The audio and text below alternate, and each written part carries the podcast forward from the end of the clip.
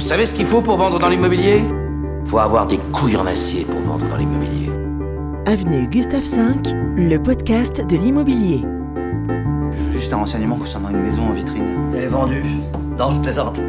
Ah oui, j'étais vendeur dans l'immobilier. Oh, quel putain de métier. Jean-Christophe Dimino, Ah, j'aime énormément l'immobilier. Avenue Gustave V. L'offre d'achat, mode d'emploi, l'offre d'achat très importante. Il faut qu'elle soit soignée pour qu'elle ait le plus de, poids, le plus de valeur auprès du vendeur. Et c'est le propos de ce nouvel épisode du podcast Avenue Gustave V. Bienvenue, Jean-Christophe Dimino, agent rattaché au réseau international Keller Williams Immobilier. Oui, l'offre, l'offre d'achat, ça ne tient pas en quelques lignes dans un email. C'est pas comme ça en tout cas que nous euh, la euh, proposons à nos vendeurs. Admettons que vous soyez euh, dans la peau d'un acquéreur euh, et que vous passez par, euh, par mon intermédiaire. Une fois qu'on aura donc trouvé le bien qui semble correspondre à, tous vos critères, celui pour lequel vous êtes prêt à faire une offre, eh bien on évaluera au préalable le juste prix. Évidemment, il y a aussi une stratégie derrière ça. Soit c'est une offre au prix de vente annoncé, auquel cas un vendeur est tenu d'accepter de facto votre offre, hein, s'il est au prix de vente signé euh, dans le mandat. Bon, et encore, il y a quand même quelques nuances, tout va dépendre des, conditions euh, d'achat. Mais bon, on part sur ce principe-là et euh, on se dit qu'on va rédiger une offre d'achat. Alors, s'il n'est pas au prix, on va évaluer ensemble le, juste prix qui nous semble le meilleur pour remporter l'offre et, et on se met à rédiger tout cela. Comment est-ce que on va présenter cette offre? D'abord, comme je le disais, pas à travers un simple mail, même s'il a une certaine valeur juridique. Euh, encore une fois, surtout si vous n'êtes pas au prix de vente exigé par le vendeur, il faut y mettre les formes. Et nous avons des documents formalisés, des documents euh, qui euh, appuient votre, votre demande, votre offre, votre proposition à travers le réseau Keller Williams. Donc ensemble, on va rédiger cette offre. Première des choses, c'est de protéger vos intérêts. Parce qu'une offre, quand même, ça peut vous engager. D'accord? Euh, Elle va comprendre, évidemment, le prix d'achat proposé, honoraire d'agence inclus. Et puis vos, conditions particulières. Soit c'est un achat comptant, auquel cas, bon, c'est très simple. Soit effectivement, il y a un financement, une demande de, crédit, un prêt relais, ou alors euh, des conditions particulières liées à la vente d'un bien en cours, euh, avec un compromis de vente signé, c'est ce qu'on vous demandera euh, le plus souvent. Euh, hein, si, vous êtes en train de, vendre votre propre bien pour en acheter un autre, le meilleur des cas, ce serait d'avoir effectivement un compromis signé et puis le délai purgé, comme on dit, c'est-à-dire avoir déjà dépassé les, les 10 jours de, rétractation.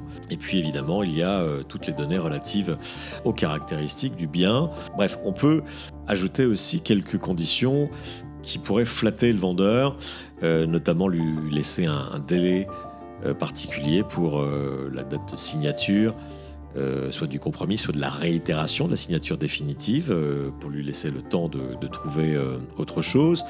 Euh, évidemment, ça va stipuler aussi cette offre d'achat formalisée, euh, le montant du, dépôt de garantie que vous êtes prêt à euh, déposer sous séquestre chez le notaire, généralement compris entre 5 et 10 et euh, plus ce sera euh, important, plus on se rapproche des 10% euh, sous séquestre chez le notaire, plus votre offre d'achat aura de, la, valeur et du poids. S'il y a plus d'une offre sur la table, alors là c'est une question cruciale, le vendeur peut tout à fait accepter la meilleure offre et les meilleures conditions, ça sachez-le.